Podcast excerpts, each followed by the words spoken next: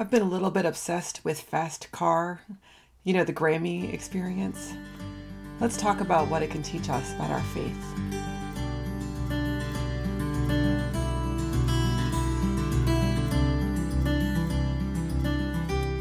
Like every kid who grew up in the 90s, I was obsessed with the song Fast Car.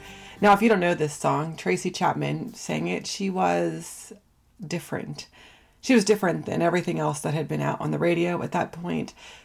The world of Cyndi Lauper and Tiffany and Debbie Gibson and the New Kids on the Block, those were all th- you know the things that were out at the time. And she came out with this single that was blues and it was dirty and it was authentic and it was all these things and it caught fire. I think every kid in my school, in elementary school, uh, listened to this song. We loved it. It was it was a song we didn't understand it. we were children, um, so we didn't really understand it, but it spoke to something inside of us that that we we knew to be real and to be raw. And so, like a lot of kids who grew up listening to that song, Luke Combs was inspired. He'd grown up with that song too. He revered that song. Informed his musical choices as he go, grew up. Now, Luke Combs is a country boy. He's he is almost the uh, living embodiment of the you know, like if you were going to put together a country boy that that's him. His songs are great. His music is really good. We listen to it in my house and sing along to it all the time. He did a version this summer of fast car.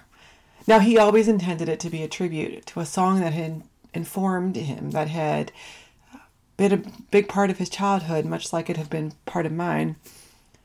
But he got a lot of guff. He got a lot of pushback from folks who for whatever reason had political agendas attached to it. Whether on the right or the left, everybody seemed to be upset.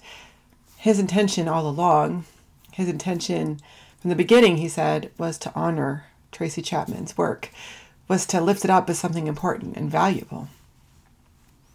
Cut to this year's Grammys. Now, I don't watch the Grammys anymore. I don't watch anything that's more than a half an hour long because I'm too tired. But I watch the recaps. I read all the articles afterwards, much like uh, I, how I experience shows like The Bachelor. I read all of the things, all the opinions everybody else has about The Bachelor. Well, I did the same thing with the Grammys. I read what everybody else's opinions about the Grammys were this year. And I can tell you that everybody was talking about Fast Car. Tracy Chapman had taken time off, almost 10 years off from publicly performing for whatever reason. It doesn't really matter. There are her reasons. But for whatever reason, Tracy Chapman took time off, a lot of time off. And when Luke Combs reached out to her about doing this song, about remaking it, she gave him permission. And yet, there was something so special maybe because of that, maybe because of the time off, maybe because of the place it held in so many grown ups' childhoods, this song was all anybody could talk about. Tracy Chapman was on fire. There was so much joy coming from the inside of her to be on stage and performing this song. So much joy to be on stage and performing it with Luke Combs these are two people who have very few things in common from the outside. I don't know what their insides are like. Maybe they're exactly the same. But from the outside, we would not put those together as a pairing. But it was special. Maybe because that difference, maybe because they were coming from different places and interpreting the songs in different places, from different experiences, different parts of life, it became bigger than each one individually. And I wonder if that isn't a challenge for us in our faith. If we don't spend too much time, too much of our lives surrounded by folks who look and think and sound just like us. Jesus is challenging us in the Gospels all of the time, constantly challenging the disciples to look beyond their own little world to see beyond their own circle into the needs of other people, into the experiences of other peoples.